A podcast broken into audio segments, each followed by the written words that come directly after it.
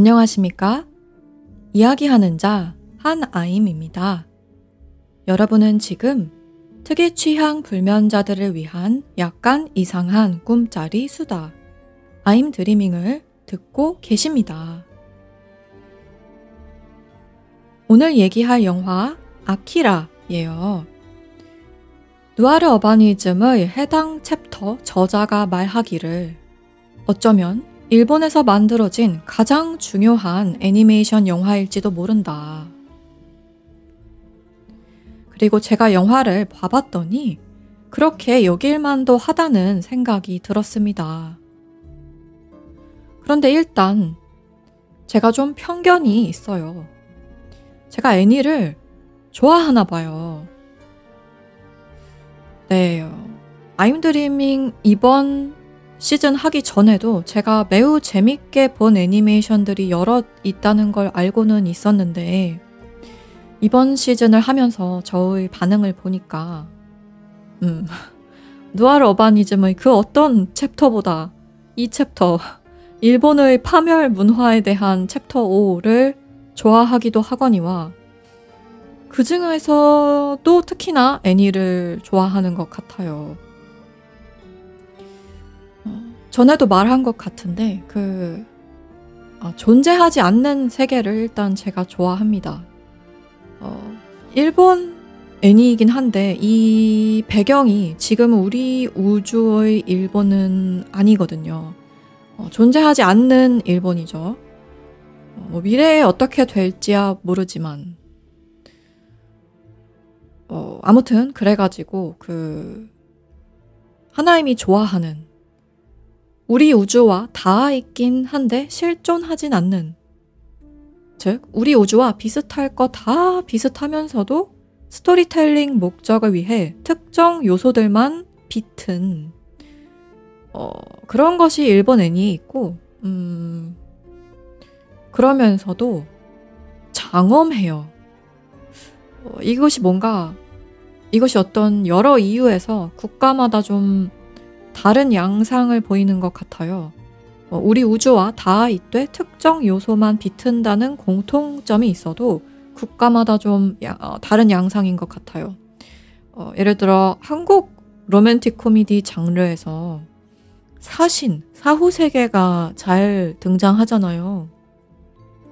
이거 굉장히 특이해요. 그 장르가 어, 전 세계적인 메트로폴리스 서울 혹은 서울이라고 딱 이름 붙여지진 않았지만 서울인 걸 우리가 알게 모르게 아는 그 대도시에서 사신이 돌아다닌다. 사후세계 귀신들이 돌아다닌다. 당일 배송도 모자라서 반나절이면 별별 것들이 배송되는 연결의 세계인 21세기 서울에서 이제 과학으로 설명할 수 있는 기술만으로도 모자라서 사후세계까지 연결이 된다? 그런데 그것이 호러, 오컬트로 풀리는 게 아니라 로맨틱 코미디. 그러니까 캐릭터끼리의 연결의 끝판왕급인 스토리에 사용된다. 굉장히 신기한데, 어, 일본 애니 중 우리 우주와 다 이때 특정 요소만 비튼 그런 애니에는 장엄함이 있어요. 거대한 뭔가가 있어요. 로맨틱 코미디로 풀리는 경우는 저는 본 적이 없는데 그게 그냥 제 취향이 그래서 제가 그렇지 않은 걸 골라본 건지 그거는 모르겠어요. 그런데 하여간에 장엄함이 있는 일본 애니들을 많이 봤고 그 캐릭터 하나하나가 별로 중요하지 않은 경우들도 있는 것 같아요. 거대한 무언가를 보여주기 위해서 우리 우주를 이용하되 바꾸고 싶은 부분만 바꾼 세계가 캐릭터의 초점을 너무 많이 맞추지 않고 선보여지는 겁니다.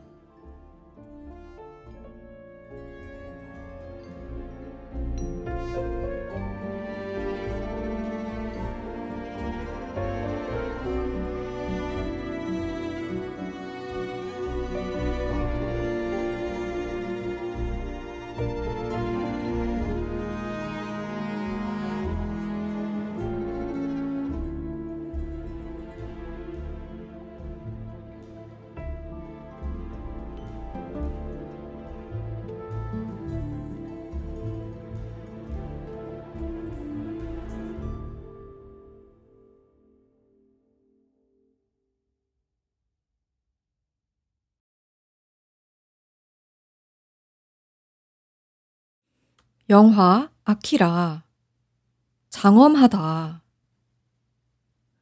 일본 애니메이션 아포칼립스 장르 특유의 장엄함.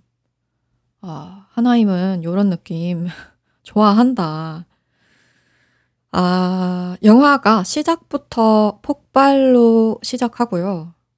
아, 정말 그 애니라는 매체에서 창작자가 신이 될 수 있음을 정말 무엇이든 보여줄 수 있음을 그렇다고 해서 제작비가 더 들지도 않고 사람이 촬영하다 죽는 위험을 감수해야 하지도 않음을 보여줍니다. 그리고 영화가 세련됐어요. 아, 처음에 시작할 때 제목이 아키라라고 나오는데 폰트까지 세련됐고요. 컷 편집도 세련됐어요. 그리고 인물들이 오토바이 같은 것을 모는데 어, 지금 우리 우주에 있는 오토바이와 흡사하면서도 조금 다른 디자인입니다. 그리고 그러한 극중 오토바이에서 나오는 빛이 있어요. 그 빛의 패턴과 잔상이 특히 세련됐고 음악도 세련됐어요. 하나도 촌스럽지가 않아서 저는 감탄하면서 봤습니다. 그런데 이 빛 말이에요. 이 빛이 결국에는 이 영화의 메시지의 중요한 요소인 것 같습니다. 어, 저는 우연히 처음부터 영화의 빛 묘사에 끌려 가지고 그 위주로 어, 영화를 관람보다는 거의 약간 구경? 와, 저 빛 봐라! 이러면서 무슨 불나방처럼 아, 빛이 너무 예쁘다! 하면서 봤는데, 빛이, 어, 점점점 중요해지더니, 나중에는 영화에 빛밖에 안 남아요. 그래서 영화를 보실 때 딱히 다른 끌리는 요소가 없으시다면 빛 위주로 보시기를 추천드립니다. 빛. 이 빛의 움직임이 처음부터 너무 멋있어요.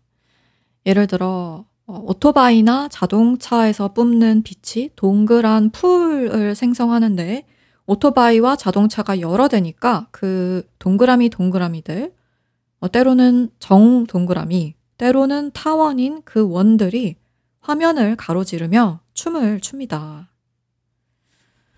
이 덕분에 오프닝 시퀀스에 폭주족이 각 종 파괴를 자행하는 장면들이 나오는데도 불구하고 저는 빛을 아름다워 하면서 봤습니다.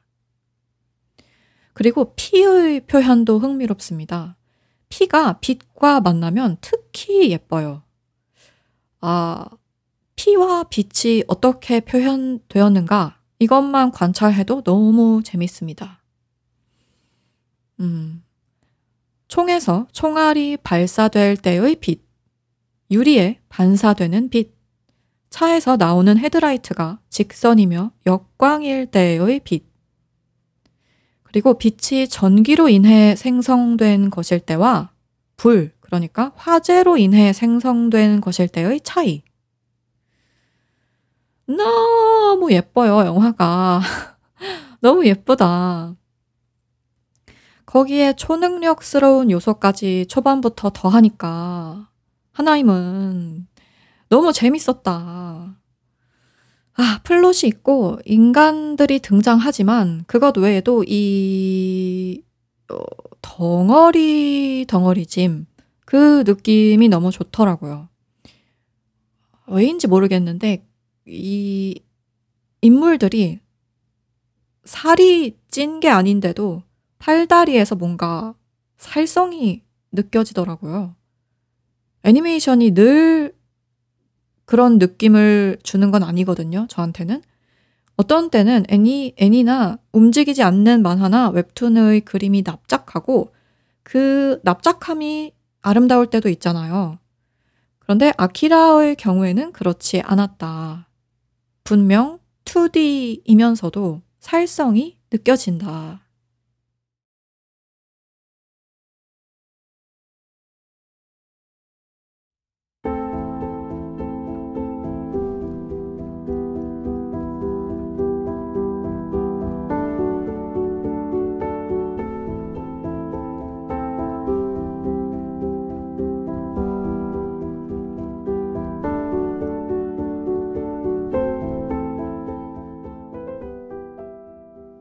그리고 어 갑자기 생각 났는데요.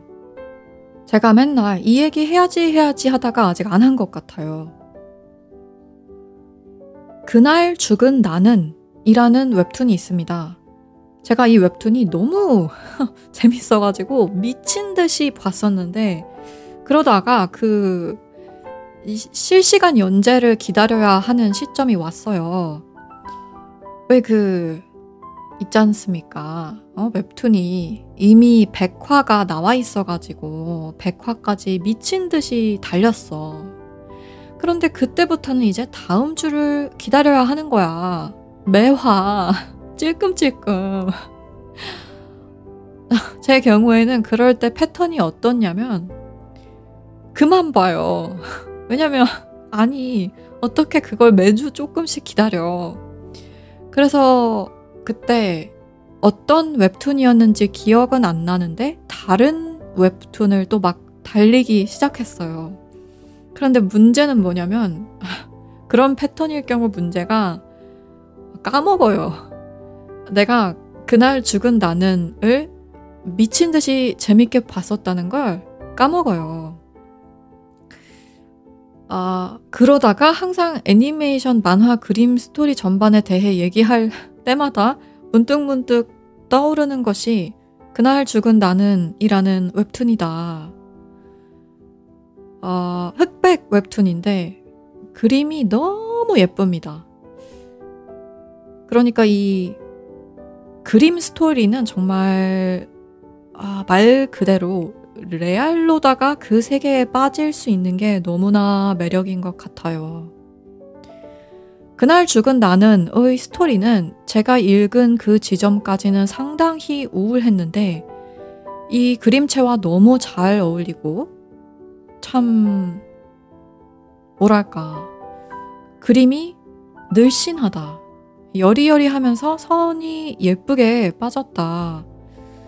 그래서 그냥 컷을 이렇게 봐도 뭐 그냥 그 컷의 뭐 내용상으로는 플롯상으로는 별 것이 없는데 그냥 나무 묘사나 아무 뭐, 뭐 캐릭터 옆모습이라든지 그런 것이 나오면 그냥 예뻐요.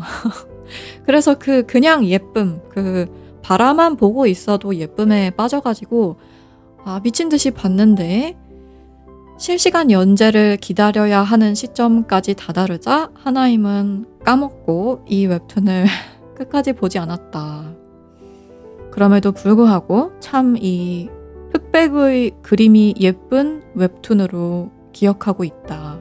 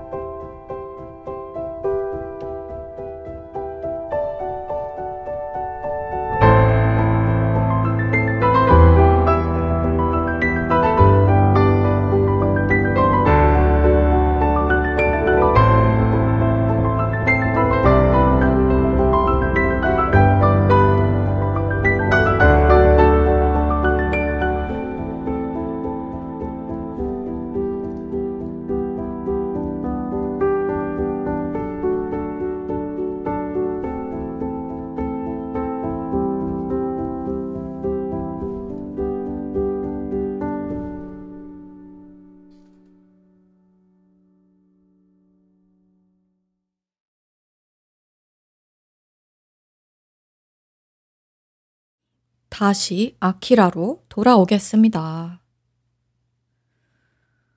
어, 그림 묘사만 눈여겨봐도 시간 가는 줄 모르고 볼 영화입니다.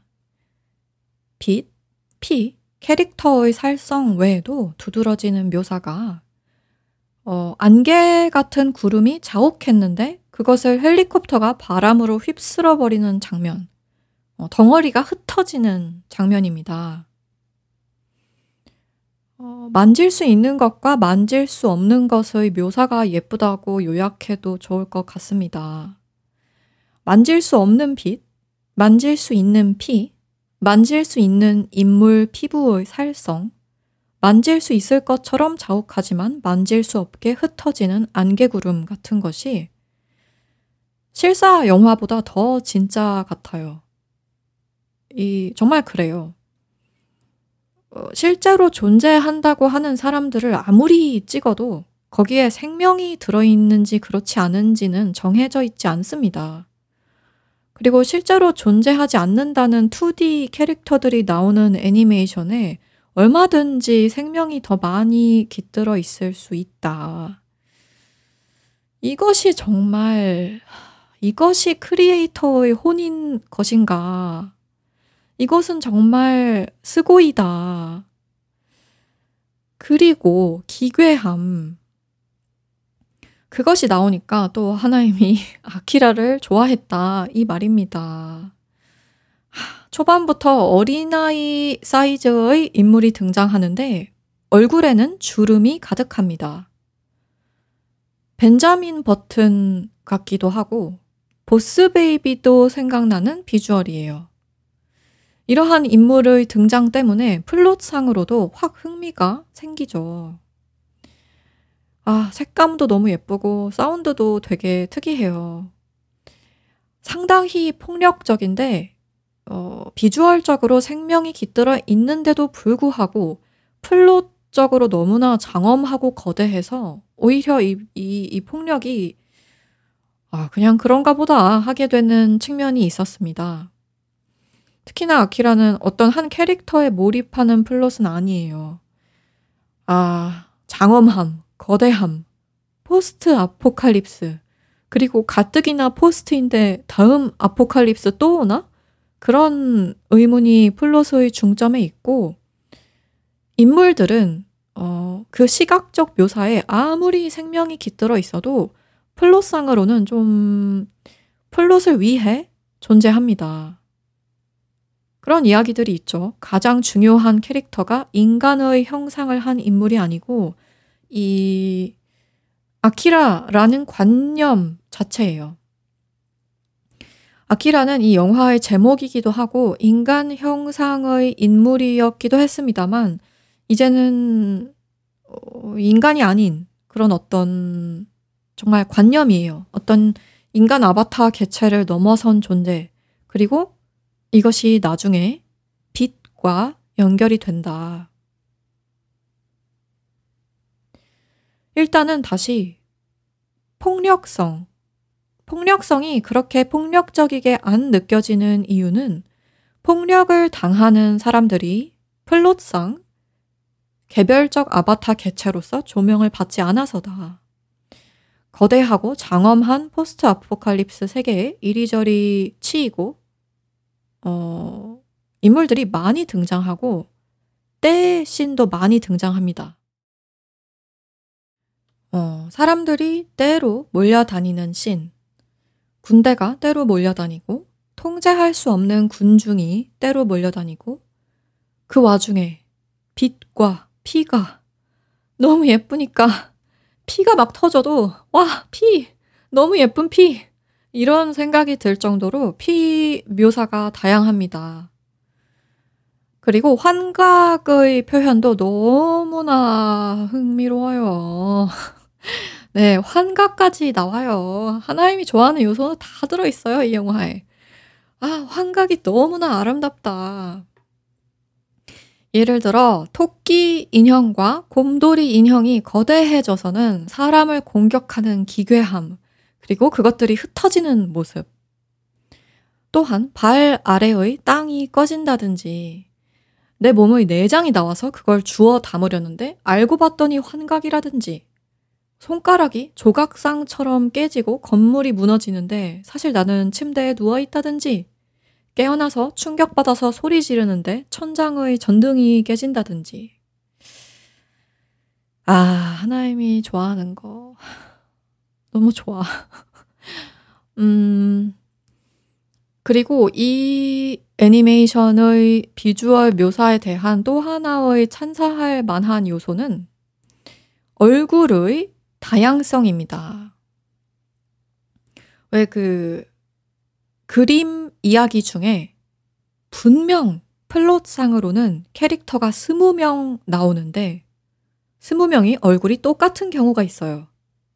심지어 남녀 주인공이 나오는 로맨스 플롯인데 어, 남자는 여자가 여자 여자 해서 좋다고 하고 여자는 남자가 남자 남자 해서 좋다는 플롯인데도 불구하고 어, 남녀 얼굴이 똑같아. 그냥 솔직히 똑같고 헤어스타일이랑 옷만 바꿔치기 한 느낌인 그림 이야기가 분명 있어요. 그런 이야기의 경우에는 저는 무슨 생각이 드냐 하면, 와, 정말 사람들이 남자는 이러이러하다와 여자는 이러이러하다라는 관념이 얼마나 세면 이렇게 똑같이 생겼는데 이걸 남녀 로맨스 플롯으로 받아들일 수 있는가 라는 생각이 들고 그 측면에서 또 그것이 기괴해서 흥미롭기도 합니다. 무슨 말이냐 하면 아니 얘랑 쟤랑 근본적으로 하나도 다를 게 없는데 여자 혹은 남자라는 스티커를 얘랑 쟤한테 붙였더니 갑자기 얘랑 쟤한테 없던 특성이 생겨나는 거예요. 이거 잘 생각해 보면 굉장히 놀라운 현상입니다. 그런데 하여간에 영화 아키라는 그렇지 않다. 얼굴이 상당히 다양해요. 성에 따른 다양성뿐만 아니라 나이에 따른 다양성, 표정에 따른 다양성이 두드러집니다. 그래서 아키라를 보면서는 약간 마음이 놓이는 느낌도 들었어요. 내가 너무나 말도 안 되는 관습적이며 관성적이고 습관적이며 하여간에 아무 의식적 자각이 없는 무의식의 산물인 관념들을 가져와서는 캐릭터에다가 갖다 붙일 일이 좀 적겠구나. 갖다 붙인다고 하더라도 캐릭터의 묘사가 다양하기 때문에 내가 아예 착각을 하고 있다면 영화의 신들인 크리에이터들이 알아서 묘사해서 조정해 줄 것이다. 그리고 이걸 전부 다 한 땀 한 땀 그렸을 텐데 말이죠. 세상에나 만상에나 이 시대에는 이거 어, 아키라가 1988년 영화입니다, 여러분. 세상에 1988년이면 이게 언제야? 이게 대체 언제냐 이 말입니다. 어, 이걸 다 그렸다고? 도대체 아니 도대체 누가 애니메이션을 처음에 만들 생각을 했을까? 누가 10분짜리 단편도 아니고 장편 영화를 애니메이션으로 한 땀 한 땀 만들 생각을 했을까? 어, 정말 미친 것 같다. 어. 정말 멋지다.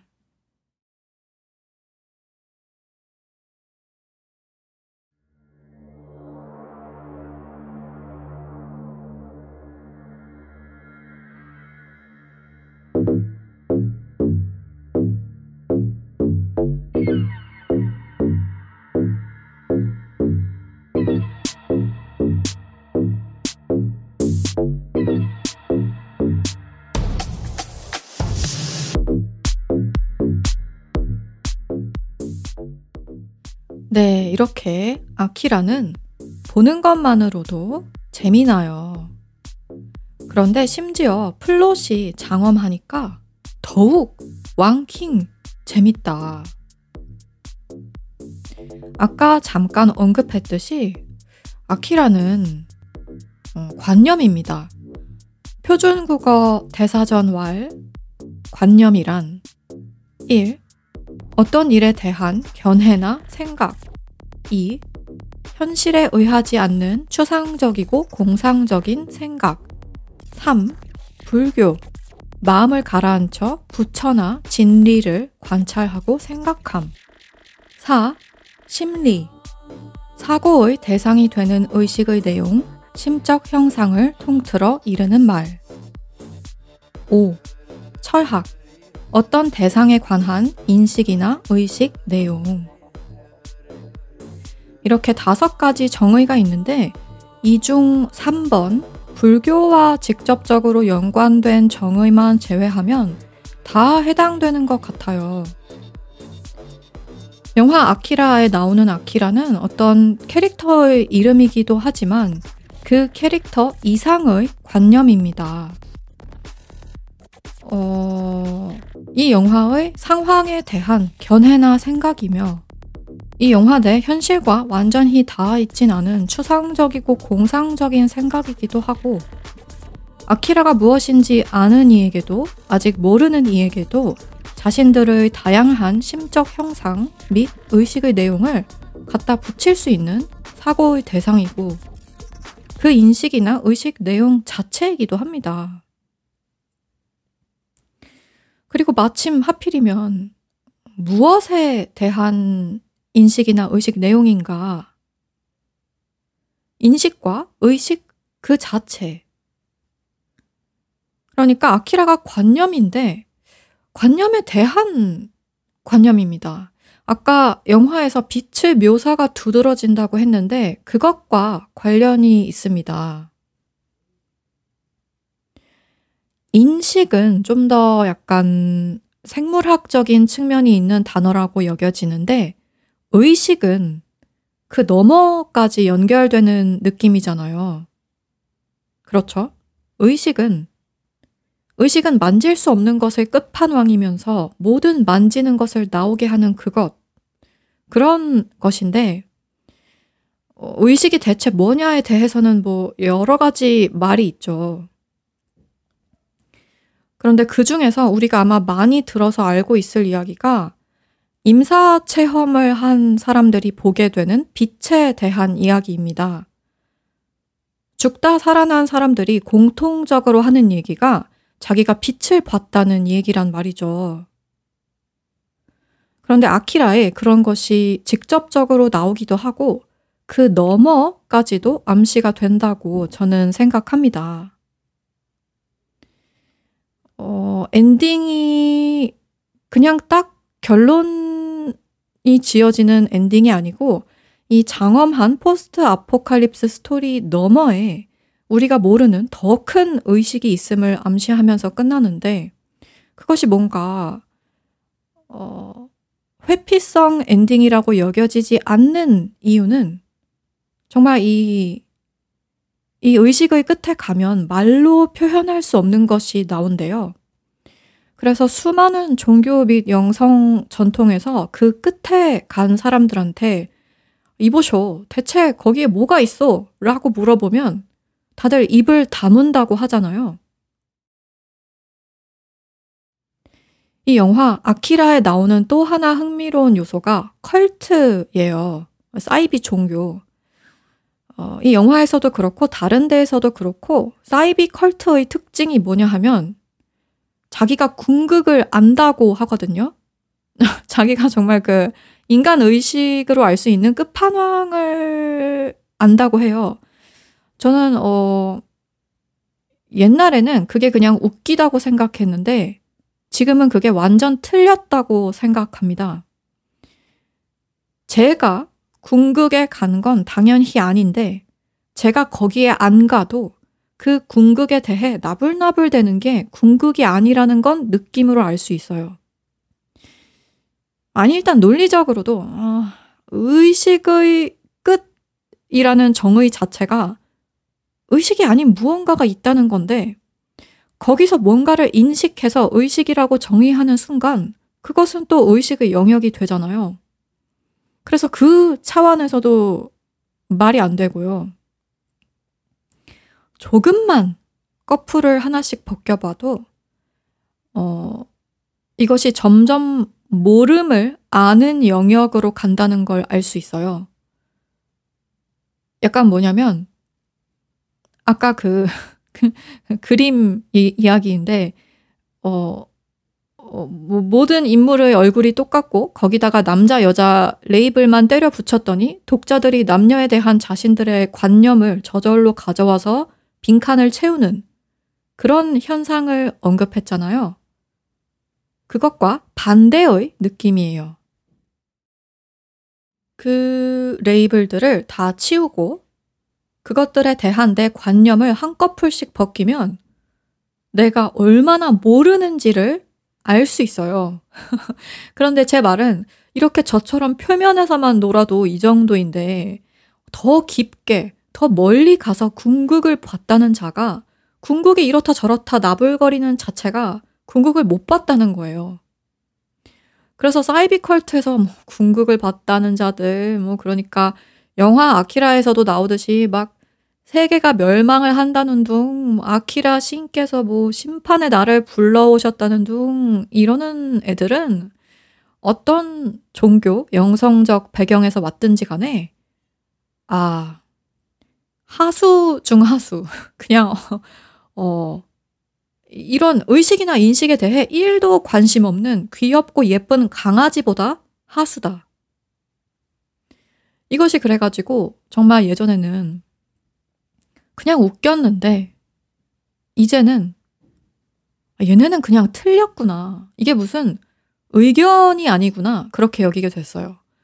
나를 덮고 있는 꺼풀꺼풀 중 하나만 벗겨도 모르는 걸 알게 되는데, 어, 그리고 거기서 조금만 더 벗겨도 모름, 모름으로 가요. 어, 그런데 단, 어, 그런 나불거림이 아닌 임사체험자들이 말하는 빛이 있단 말이죠. 그 빛은, 어, 저는 임사체험을 해본 적이 없어요. 그런데 빛이라는 단어를 왜 죽다 살아난 사람들이 그렇게 공통적으로 쓰는지 알 것 같아요. 그 빛이라는 뭔가 별로 섬세하지 않은 듯한, 별로 특정하지 않은 듯한, 그냥 우리 주변에 널려 있는 빛, 그걸 봤다는 그 말이 그 어떤 무슨 궁극을 깨달았다는 나불거림보다 더 말이 되는 것 같아요. 왜냐하면 모름을 알게 되는 그 모름이 어떤 차가운 모름이 아니에요. 어, 어, 나 몰라. 이 세상은 어차피 아무도 아무것도 모르는 데니까 아무렇게나 되라. 이런 모름이 아닐 거라고. 아무리 깊게 멀리 가도 그건 아닐 거라고 저는 추측을 해봅니다. 왜냐하면 그 모름을 알게 되면서 어마어마한 따스함이 있어요. 정말이지 겉껍질에서 놀아도 어, 아무것도 꼭 그래야 되지 않음에서 오는 따스함이 있어요. 이러한지라 특히나 무슨 종말이 온다는 둥, 이러다가는 나라가 망한다는 둥, 뭐 무슨 뭐 하여간에 그런 각종 말 있잖아요. 그런 어떤 두려움에서 오는 모든 사이비 컬트, 정치, 과학, 사회학, 영성, 종교 모든 것이 그것이 아 정말 이거 어떻게 말해야 하나 어 그것이 진짜일 수 없어요. 그런데 이 영화의 아키라에 아키라라는 관념을 갖고 두려움 놀이를 하는 컬트도 나오고 정부도 나오고 개개인도 나옵니다. 그리고 아예 대놓고 이에 대한 대사도 나와요. 아키라의 힘은 누구에게나 있다. 그런데 영화가 아키라의 힘이 무엇인가, 아키라가 무엇인가를 음, 정의해 주진 않거든요. 오히려 정의하지 않음으로써 정의가 됩니다. 즉, 제가 이렇게 참 안다고 하는 것이 모름의 증거라고 하면서 그 모름을 알리려고 설명하는 웃긴 일을 지금 하고 있는데 이 영화도 그러니까 아키라는 무엇인지 알 수 없는데 그것은 누구에게나 있다고 말을 합니다. 아키라가 무엇까지 할 수 있는지를 모름으로써 아키라가 아키라가 돼요. 그렇다고 아예 아무것도 안 나오는 건 아닙니다. 예를 들어, 어, 아키라의 힘을 가진 사람 하나가 우주에도 갑니다. 아무 보호 장비도 없이 지구별을 이탈해요. 그리고 이 영화의 특징상 뭐 그것이 상상인지 진짜인지 그런 것은 중요하지 않고 어 게다가 애니메이션이라는 점이 흥미로운 데다가 우리한테도 지금 우리 여기 아바타계에 실존하는 우리한테도 이 캐릭터가 진짜로 우주에 보호 장비 없이 갔는지 안 갔는지는 중요하지 않아요. 이 영화 아키라가 우리를 저 너머로 데려갑니다. 모름을 아는 세계로. 심지어 아는 것도 모르는 세계로. 그게 참 그렇지 않습니까? 여러분. 우리는 우리가 뭘 모르는지도 모르지만 뭘 아는지도 사실 잘 몰라요. 제가 최근에 니나 키리키 호프만이 쓴 The Silent Strength of Stones 번역하자면 돌의 고요한 힘이라는 소설을 읽었습니다. 어, 이 소설에서 실제로 돌이 고요한 힘을 갖고 있는지라 직역을 해야 할 것 같아요. 어, 한국어 버전은 없는 것 같습니다. 어, 이 책에 마법적인 요소들이 나오는데 마법적인 것보다 더 마법적인 게 뭐냐면 안 마법적이라고 여겨지는 것들이에요. 예를 들어 내가 상처를 입으면 내 몸이 알아서 내 상처를 치유하는 것. 이거 너무 신기하지 않아요? 나는 내 표면 의식은 내 상처를 어떻게 치료하는지 모르는데 또한 나는 내 무의식은 내 상처를 어떻게 치료하는지 알아. 너무 잘 알아. 그러니까 우리는 모르는 것은 당연히 모르지만 아는 것도 몰라요. 내가 상처를 치료할 줄 아는 건 알지만 동시에 모르고 상처를 치료하는 그 방법도 알지만 동시에 모릅니다. 그러니까 이것도 모르는데 상처를 어떻게 치유하는지조차 모르는데 뭘 안다는 거야. 무슨 궁극을 만나고 무슨 신을 만나가지고 세상이 멸망한다는 둥, 지옥에 갈 거라는 둥, 나라가 망한다는 둥, 다 헛소리예요. 뭐 그 사람 세계에서는 그게 진짜겠지만 나머지 사람과 아무 관련이 없습니다. 만약 궁극을 정말 만났다 하더라도 겨우 고작 세계 멸망에 대한 알을 가져온 자는 어, 그렇지 않은 자들의 삶과 하등 아무 관계가 없다. 그리고 아키라에서는 어, 정확히 무슨 의도로 그런 신이 나왔는지 모르겠지만 어, 자기가 아키라 어, 신을 섬긴다며 시끄럽게 구는 자와 그 때가 죽어나가는 신이 나옵니다. 네. 어, 아키라의 창작자들이 정확한 의도가 뭐였는지 제가 모르지만 아주 논리적으로도 정말 표면 논리상으로도 이게 맞다. 왜냐? 아키라라는 관념에 뭔가 신, 궁극이라는 레이블을 갖다 붙여놓고서는 그것에 대해 자기가 안다고 주장하면서 심지어 그것을 두려움의 극강, 세계 멸망과 연결한 자와 그 때는 절대 never 그것을 진짜 알 리가 없다. 음, 다시 말씀드리지만 영화에서 정확히 아키라가 뭔지 그리고 아키라의 힘이라는 게 뭔지 말해주는 게 아닙니다. 그것을 설명할 수 없다면 그것이 궁극의 뭔가와 관련이 있을 것이고 궁극의 무언가라면 한계가 없으며 모름의 영역까지 가기 때문에 당연히 설명할 수 없다는 것은 하나임의 추측입니다. 어, 단, 영화에 나오는 것 중 하나가, 어, 쓰는 사람에 따라 결과가 다르다는 점이 나옵니다. 이것은 뭐 꼭 어떤 대단한 힘이 아니더라도 어 제가 칼 예시 몇 번 들었죠. 누군가는 칼을 쥐어주면 요리를 해서 사람을 먹여 살리고 누군가는 칼을 쥐어주면 그걸로 뭔가를 찔러 죽여요. 그런데 그러고 보니 동시에 그 둘은 어떤 측면에서는 하나네요. 뭐 식물이든 동물이든 뭔가가 죽어야 누군가가 살리는 측면도 물질계에서는 분명 있습니다. 아무튼 그런데 칼이 그냥 칼로서 아무 좋고 나쁨도 없다는 것은 우리가 잘 알고 있는 현상이며 아키라의 힘에도 동일하게 적용이 되더라. 모든 걸 다 할 수 있는 무한한 힘이 주어져도 누군가는 그것을 아주 그냥 말아먹는다.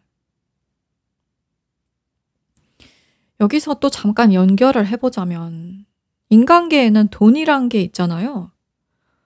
어, 돈이 무엇인가에 대해 돌아다니는 여러 말 중 제가 정말 그렇다 하고 동의했던 말이 무엇이냐 하면, 돈이란 그것을 가진 자가 무엇이든 그것을 증폭하는 것이다. 네, 돈이란 그것을 가진 자가 무엇이든 그것을 증폭하는 것이다. 돈에 대한 각가지 정의가 있습니다. 그런데 저는 이 정의가 가장 맞다고 생각해요. 그래서 로또 당첨자의 대부분이 그 돈을 다 잃게 되는 겁니다. 심지어 예전보다 더 못 살게 되죠. 왜냐? 원래가 빈곤한 마인드셋이었는데 거기다가 아무리 표면상의 돈을 갖다 들이부어줘도 그 원래의 빈곤함만 배가 되지 절대 아무것도 채워지지 않는다는 겁니다. 이런 현상이 아, 뭐 돈은 나라에서 발행하는 화폐이며 뭐 어쩌고 저쩌고 아니면 사람들이 서로 상호작용을 하기 위한 어쩌고 저쩌고 이런 정의를 아무리 갖고 와도 이런 현상이 설명이 안 되거든요.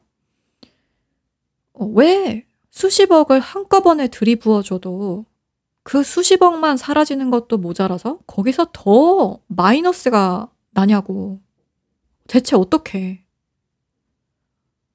어, 이거예요. 제가 느끼기에 가장 간결하고 가장 근본적이기 때문에 어떻게 보면 과학적, 사회학적 내지는 논리적, 이성적이지 않은 것 같지만 오히려 가장 논리적이고 이성적인 돈에 대한 정의가 돈이란 그것을 가진 자가 무엇이든 그것을 증폭하는 것이다.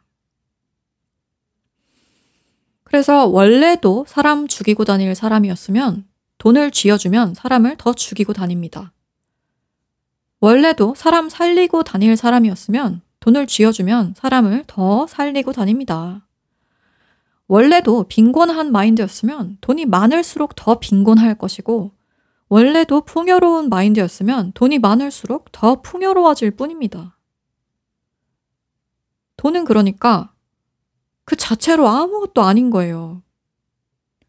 제가 관찰하기로는 실제로 세상이 이런 것 같던데, 여러분은 어떤가요? 아무튼 이 영화에 나오는 아키라의 힘이라는 게 제 이 돈에 대한 제가 들었던 이 자, 가장 흥미로운 맞는 것 같은 정의와 같은 듯 보입니다. 그 힘은 누구에게나 있다고 하는데 그걸 의식적으로 이용할 수 있는 사람은 매우 소수이며 어쩌다 이용하게 된 사람 중 누군가는 그걸 갖다가 아주 그냥 말아먹어요. 그런데 이 힘 때문에 말아먹게 된 게 아니에요. 마치 이 물질 세계에서 돈이 갑자기 많아진 사람이 막 허우적댈 때, 어, 봐라, 역시 돈은 악의 근원이다. 이러는 경우가 있잖아요. 그런데 그럴 리가. 말도 안 되지. 그런 말은 마치 칼이 악의 근원이라고 하는 것과 같고, 아키라의 힘이 악의 근원이라고 하는 것과 같습니다. 이 영화 내에서 아키라의 힘을 갖고서도 말아먹은 녀석은 처음부터 슈방구였어요. 아주 그냥 루저성에 찌든 놈이었어요.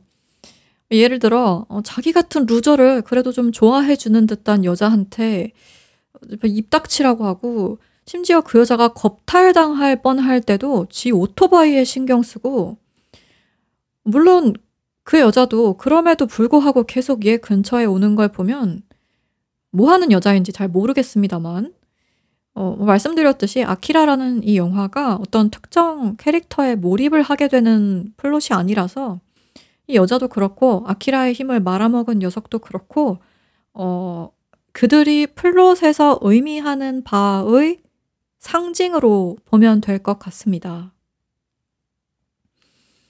그리고 이 여자는 아키라의 힘이 없어요. 내지는 뭐 아키라의 힘이 누구한테나 있다는 게 영화의 설정이니까 이 여자는 아키라의 힘이 있긴 한데 그게 발현이 안 됐어요. 그러니까 이 여자는 아무리 하찮아도 그 하찮음으로 인하여 끼칠 수 있는 폐도 하찮아요. 뭐 하찮은 게 그 자체로 부끄러울 일은 아니죠. 우리 모두 다 하찮은 면이 있습니다. 어, 아무튼 그런데 이 loser 녀석. 아키라의 힘이 발현이 됐는데 그걸 갖다가 말아먹은 이 녀석은 그 loser성이 원래도 어마어마한 데다가 아키라의 힘이 마치 돈처럼 그 loser성을 확장하는 거예요. 그래서 영화가 후반부로 갈수록 자기 그 힘을 주체를 못하는 모습이 나옵니다. 그래서 돈에 대한 생각이 떠오른 거예요.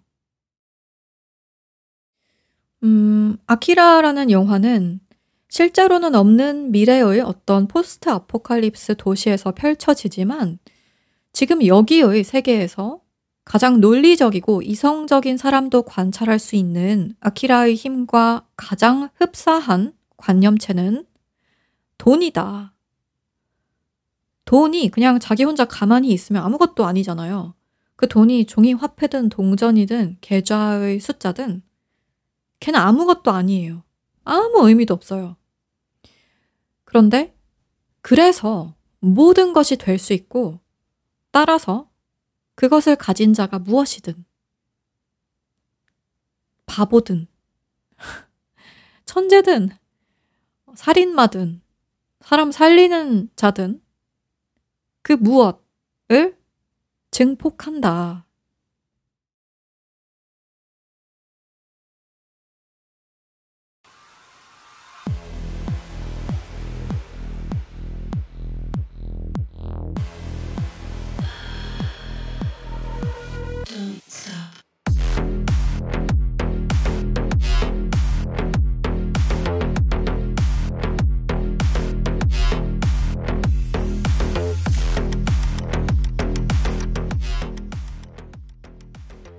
영화는 정말 얘기하라면 끝도 없이 얘기할 수 있을 그런 영화입니다. 정말 많은 것의 비유와 상징이 될 수 있고, 아, 참말로 역작이다. 아, 제가 일본 애니메이션을 대체로 좋아하는 것 같긴 해도, 어, 아주 많이 봤다고는 할 수 없지만, 누아르 어바니즘 책의 해당 챕터 저자와 동의합니다. 어쩌면 일본에서 만들어진 가장 중요한 애니메이션 영화일지도 모른다. 네. 어쩌면. 애니를 다 본 건 아니니까 진짜 그런지는 모르겠지만 어쩌면 그럴 것이고, 어, 가장 중요한 애니가 아니더라도 탑 순위에 들 것 같다. 하나 더 흥미로운 점이 영화에 나오는 기술과 육체의 혼합입니다.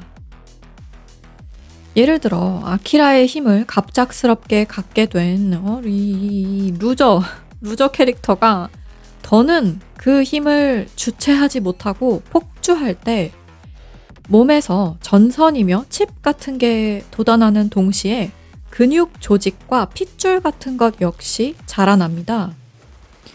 이 자라나는 패턴이나 시기에 어떤 룰이 정해진 것은 아닌 것 같아요. 뭐냐면 이, 이 캐릭터나 주변 다른 캐릭터들의 반응으로 봤을 때 이 현상이 누구에게나 벌어지는 현상은 아닌 것 같거든요. 그래서 제가 해석하기로는 아까 말했듯이 이 녀석에게 벌어지는 일은 이미 이 녀석 안에 있는 것을 확장하는 일이다. 그런데 그 이미 이 녀석 안에 있는 것이 뭘까? 남들한테도 있는 거. 얘가 사는 사회의 수많은 사람들한테 그냥 흔하디 흔하게 있는 거. 왜냐? 얘가 의식적으로 뭔가를 택하고 창조할 만큼 상상력이 풍부한 애가 아닌 것 같으니까. 마치 아까 얘기한 얼굴은 똑같은데 남자 여자 레이블을 붙였더니 똑같은 얼굴을 한 애니 캐릭터가 남자가 되기도 하고 여자가 되기도 하더라 라는 그 이야기에서 남자란 무엇인가 여자란 무엇인가에 대한 관념 있잖아요. 어떤 사회에서 당연히 그러하다라고 여겨지면서 떠도는 그런 관념들. 그런 랜덤한 것들의 집합체 같은 거예요. 아키라에 나오는 이 루저 캐릭터가. 그래서 얘는 자기 배경에 있는 조잡한 것들을 그냥 막무가내로 아무렇게나 확장하는 겁니다. 기술이 발달한 사회라서 전선이며 칩이 돋아나고 육체야 원래 인간은 육체가 있는 세계니까 근육 조직과 핏줄이 자라납니다. 그런데 그러한 관념들이 원래도 이 녀석 안에 있었는데 지금까지 발현이 안 되다가 플로상의 우연으로 인해 즉 어, 말하자면 로또를 맞은 거예요. 아키라의 힘을 갖게 되는 로또를 맞았는데 그로 인해 기술과 육체에 대한 이 녀석의 관념들이 급속도로 발현되고 폭주하게 됩니다. 정말이지 집단 무의식에 있는 가장 낮은 수준의 힘이란 이런 거지가 발현되는 모습이었습니다. 그러니까 얘는 아키라의 힘까지도 필요 없어. 만약 그냥 물질 로또, 어, 그냥 10억을 주는 로또에 당첨됐어도 비슷하게 폭주했을 거예요. 왜냐면 원래 그거밖에 안 되는 애라. 근데 물질 로또도 아니고 아키라의 힘 로또를 맞게 돼가지고 민폐가 세상 이런 민폐가 없어. 장난이 아니다. 어, 아무튼 이런 상태에서 그런데 아키라라는 이 영화가 대놓고 의식에 대한 영화라는 점이 드러납니다. 왜냐하면 이 민폐 녀석이 이 힘을 갖기 전에 아키라의 힘에 근접하게 된 캐릭터들이 나와요. 이번 에피소드 초반에 언급한 어, 벤자민 버튼 같기도 하고 보스 베이비 같기도 한 어린이들이 그 캐릭터들입니다.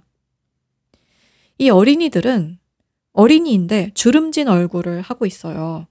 정부에서 얘네한테 실험을 한 것 같은데 뭔가가 잘못된 모양이에요. 어, 즉, 제가 해석하기로는 이 주름진 얼굴이나 기타 애들한테 생긴 문제는 이 애들 내부에 있던 무언가가 아키라의 힘으로 인해 확장된 것이 아니라 정부 실험으로 인한 조작 때문이라고 여겨집니다. 어, 그냥 뒀으면, 그러니까 정부 실험 혹은 비슷하게 두려움과 연관된 통제로 인해 얘들을 이렇게 감금, 관리하지 않았더라면 이렇게 됐을까 싶은 생각이 들었어요. 아무튼 그런데 이런 애들이 셋이 있습니다. 이 루저 녀석이 폭주할 때 이 어린이 셋이 모여요. 그러고서 애들이 뭘 하는지 아세요? 어, 명상을 하는 장면이 나옵니다. 그러니까 이 영화는 분명 아주 드러내놓고 의식에 대한 영화예요. 폭탄도 터지고 건물이 무너지고 피가 낭자하지만 그것은 의식 상태가 외부로 발현된 것일 뿐임을 영화가 인지하고 있는 것 같다는 뜻입니다. 어, 이 아이들은 폭주한 놈이 자기네를 집어삼키는 와중에도 결연해요. 그러고서 결국에는 어, 집어삼킴 당하지 않게 되는데 이것도 그 자체로 의미하는 바가 있다고 저는 생각합니다. 얘네가 명상을 하는 와중에 집어삼켜질 뻔했는데 그렇게 되지 않았다. 왜냐? 아키라가 돌아옵니다. 아키라 본인이. 영화 내내 사람들이 아키라, 아키라 거렸는데 그 아키라가 등장합니다. 그런데 그 와중에도 아키라가 등장했다고 해서 아키라의 힘의 범주가 더 정의됨으로써 제한되진 않는다고 느껴졌습니다. 어, 이 영화에 텔레파시 비슷한 것도 나오고, 사람 생각을 읽는 것도 나오고, 엄청난 물리력은 물론이고, 순간이동, 물 위를 걷기 등등의 우리가 초능력이라고 부르는 것들이 죄다 나와요. 그것이 기술의 결과인 듯 나오면서도 기술은 설명할 수 없는 기술의 한계 너머의 힘까지 나옵니다. 그리고 이 벤자민 버튼 보스베이비 초능력 아이들 셋이 나중에는 어, 누군가를 구하려고 어마어마한 빛에 뛰어들거든요. 어, 빛인데 죽음의 빛이 그것을 감당할 수 없는 모든 것을 집어삼키는 듯한 피날레가 나와요. 여기서 죽음이라 함은 육체가 썩어가는 그런 죽음이라기보다는 모든 관념의 죽음 같은 느낌이에요. 내가 안다고 생각했 던 모든 게 죽는 그 빛을 말합니다.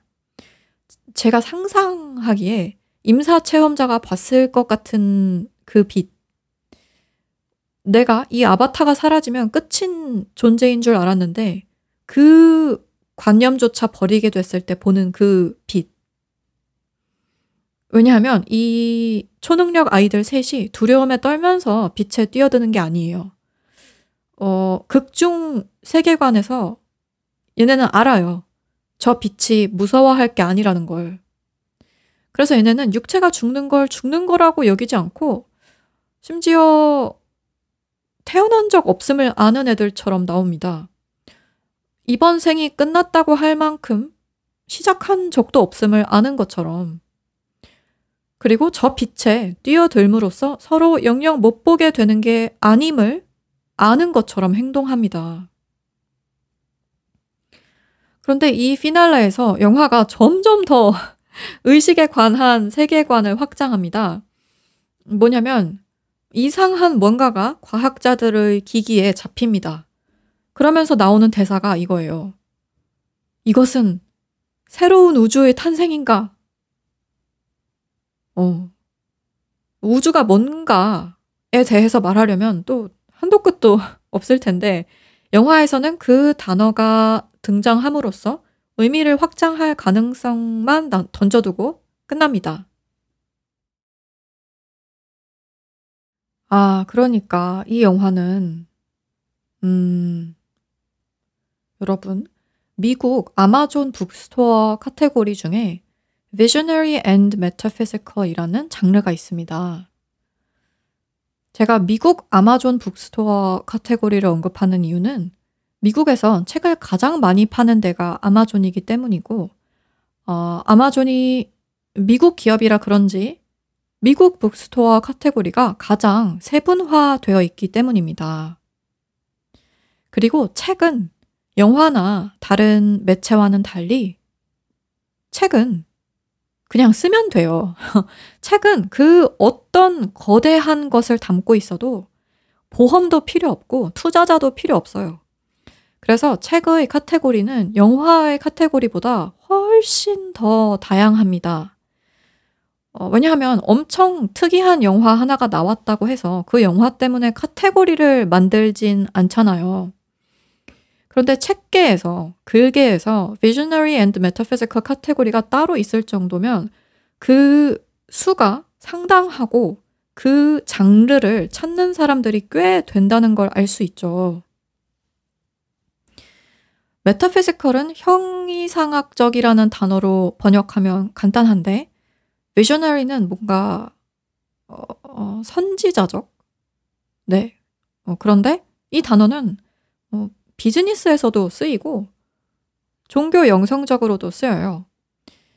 음, 하여간에 뭔가 만질 수 없는 관념들에 대한 장르가 아예 따로 있다. 그리고 영화 아키라는 post apocalypse 장르인 동시에 요 Visionary and Metaphysical 장르에 속하는 것 같다. 제가 좋아하는 일본 애니가 대개 이 장르에 속하는 것 같아요. 그리하여 빛이 처음부터 두드러졌던 빛이 가로등과 오토바이 빛의 형태로도 등장하고 태양 등의 자연광의 형태로도 등장하던 그 빛이 끝에 가서는 완전 인간 의식의 그 빛으로 끝납니다. 그리고 마지막 대사가 이거예요. 나는 테츠오다. 테츠오가 이 루저 녀석의 이름입니다. 그런데 이 대사가 의미하는 바에 대해서 엄청나게 다양한 해석이 있더라고요. 뭐 어떤 사람들은 이제 테츠오의 시대가 도래했다는 것으로 해석합니다. 아까 과학자들이 새로운 우주의 탄생을 발견했다고 했잖아요. 그래서 테츠오의 시대가 도래했다고 해석하는 사람들이 있더라고요. 어, 그럴 수도 있죠. 그리고 이 영화가 애니메이션 말고 만화로도 있는데 거기서 테츠오가 보여주는 캐릭터 아크가 좀 추가적으로 있더라고요. 그래서 특히나 해석이 다양하게 갈릴 것 같아요. 음, 저는 오로지 영화만 보고서는 어, 아무 사전 정보 없이 그냥 원래 있던 하나임의 상태로 아키라를 추가로 본 것 외에 아무 사전 정보 없이 해석을 하고 있습니다. 어, 엄밀히 보자면 원래도 테츠오한테는 테츠오의 우주가 있었을 텐데 그걸 이 영화의 창작자들이 어떻게 해석했는지를 모르겠어요. 어, 뭐냐면 아키라의 힘이 있기 전에도 테츠오한테는 테츠오의 우주가 있었습니다. 마치 돈이 있기 전에도 누구에게나 자기의 우주가 있는 것과 같아요. 그 상태에서 아키라의 힘이 주, 쥐어지면서 테츠오의 우주가 어, 타인도 관찰하기에 더 수월한 형태로 걷잡을 수 없이 확장된 것이지 없던 우주가 탄생한 건 아닐 거라고 저는 여깁니다.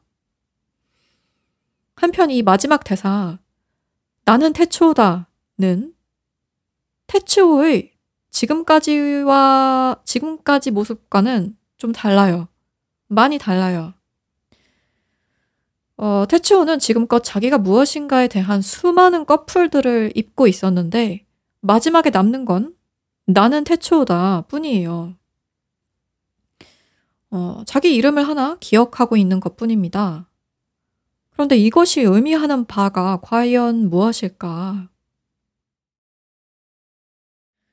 제가 나는 하나임이다 라고 아무리 해도 하나임이 누군지 모르는 사람한테 그 문장은 아무 의미가 없습니다. 심지어 제가 이 필명을 처음 택할 때도 하나임이라는 단어에는 별다른 의미가 없었어요. 어떤 표면적인 목적은 있었죠. 얘를, 이 이름을 영한 번역할 때 써야겠다. 그러니까 저한테 하나임이라는 이름은 영한 번역함과 다를 바가 없는 단어였던 때가 있었어요. 어, I am, I am이라는 뜻으로 지은 것도 그냥 대충 지은 거예요. 그때는. 무슨 엄청난 의미가 있어서가 아니었단 말이죠. 어, 그리고 이 세상에 존재하는 다른 단어들도 다 마찬가지입니다. 어떤 아기한테 얘야, 봐라. 이것이 사과야. 한다고 쳐볼게요. 그 사과라는 소리의 조합은 애한테 뭐 사과를 이렇게 보여주면서 자, 이게 사과다 하기 전까지 아무 의미가 없어요. 나는 태츠오다 할 때 태츠오가 대체 뭔지. 어, 다만 약간 고무고무한 것은 그렇게 빨빨거리고 돌아다니던 태츠오가 끝에 가서 할 말이 나는 태츠오다라는 것밖에는 없었다는 점이 좀 고무고무하달까? 어, 태츠오가 무엇인진 모르겠고 내가 태츠오라는 인식만 남은 거예요. 그런데 여기서 더 간다면 나는 만 남을 텐데 그러진 않았다. 심지어 더 간다면 는 만 남을 텐데 그러진 않았다. 즉, 내가 무엇인지는 모르고 내가 있다는 상태로 가진 않았고 내가 있는 것조차 모르고 그냥 있다는 상태로도 가지 않았다.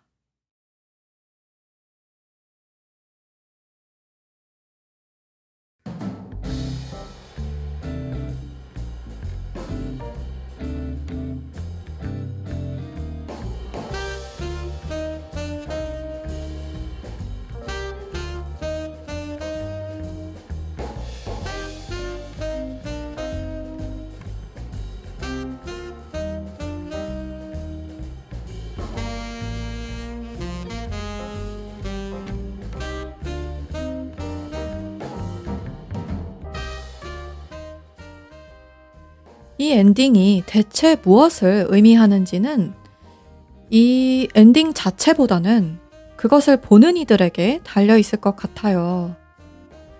마치 정말, 아, 정말, 얼굴은 똑같은데 남자라는 관념, 여자라는 관념을 독자가 갖고 와서 갖다 붙여가지고는 이해하게 되는 그러한 애니 인물처럼 정말이지 얼마나 그 관념이 허상인지.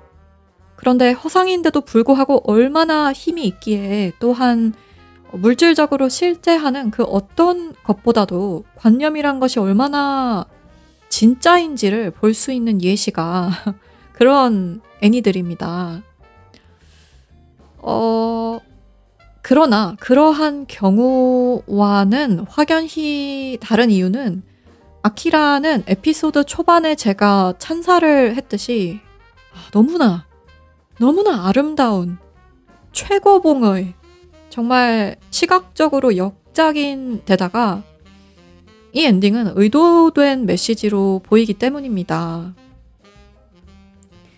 나는 테츠오다에서 테츠오가 관객에게 의미하는 바는 뭔가 테츠오가 지금껏 보여줬던 모든 것과 이 엔딩 때의 상태가 어떻게 같고 어떻게 다르다고 여겨지는가. 그리고 태초가 아니더라도 빛, 빛이 너무나 포인트잖아요. 어, 일본어로 아키라라는 의미가 밝게 빛나라 라는 뜻의 이름으로 쓰인대요. 나무 위키에 그렇게 나와 있네요. 어. 즉, 이 영화는 처음부터 끝까지 빛, 빛, 빛! 그러니까 그렇게 처음부터 빛 묘사가 아름다웠구나. 보라고. 이, 이 빛 보라고. 관객 여러분! 빛 좀 보세요! 이러면서 처음부터 빛이 너무나 아름다워서 우연히 빛에 초점을 맞추고 영화를 보기 시작했으나 끝에 가서는 그 빛이 영화의 전부더라. 음, 다음 에피소드에서 또 애니 얘기할 겁니다. 이번에는 망상 대리인입니다. 이것도, 아, 제목이, 아, 너무나 제목이가 좋다. 아, 망상을 대리하는 인이라니 세상에나. 어, 애니메이션 시리즈고요. 어, 영화 아키라보다 더욱더 열린 엔딩으로 끝이 나더이다. 어, 오늘 에피소드에서 언급된 각종 토픽들 중 링크할 수 있는 것이 있으면 전부 쇼노츠에 올려놓을 거고요. 제 홈페이지에 가시면 녹취록을 보실 수 있는데 그 링크 역시 쇼노츠에 올려놓겠습니다. 여러분에게 특이 취향 친구가 있으시면 이 팟캐스트에 대해 얘기해 주세요. 그럼 아직 깨어 계신 분들도 잠드신 분들도 좋은 꿈 꾸시길 바랍니다. 들어주셔서 감사합니다. 지금까지 하나임이었습니다.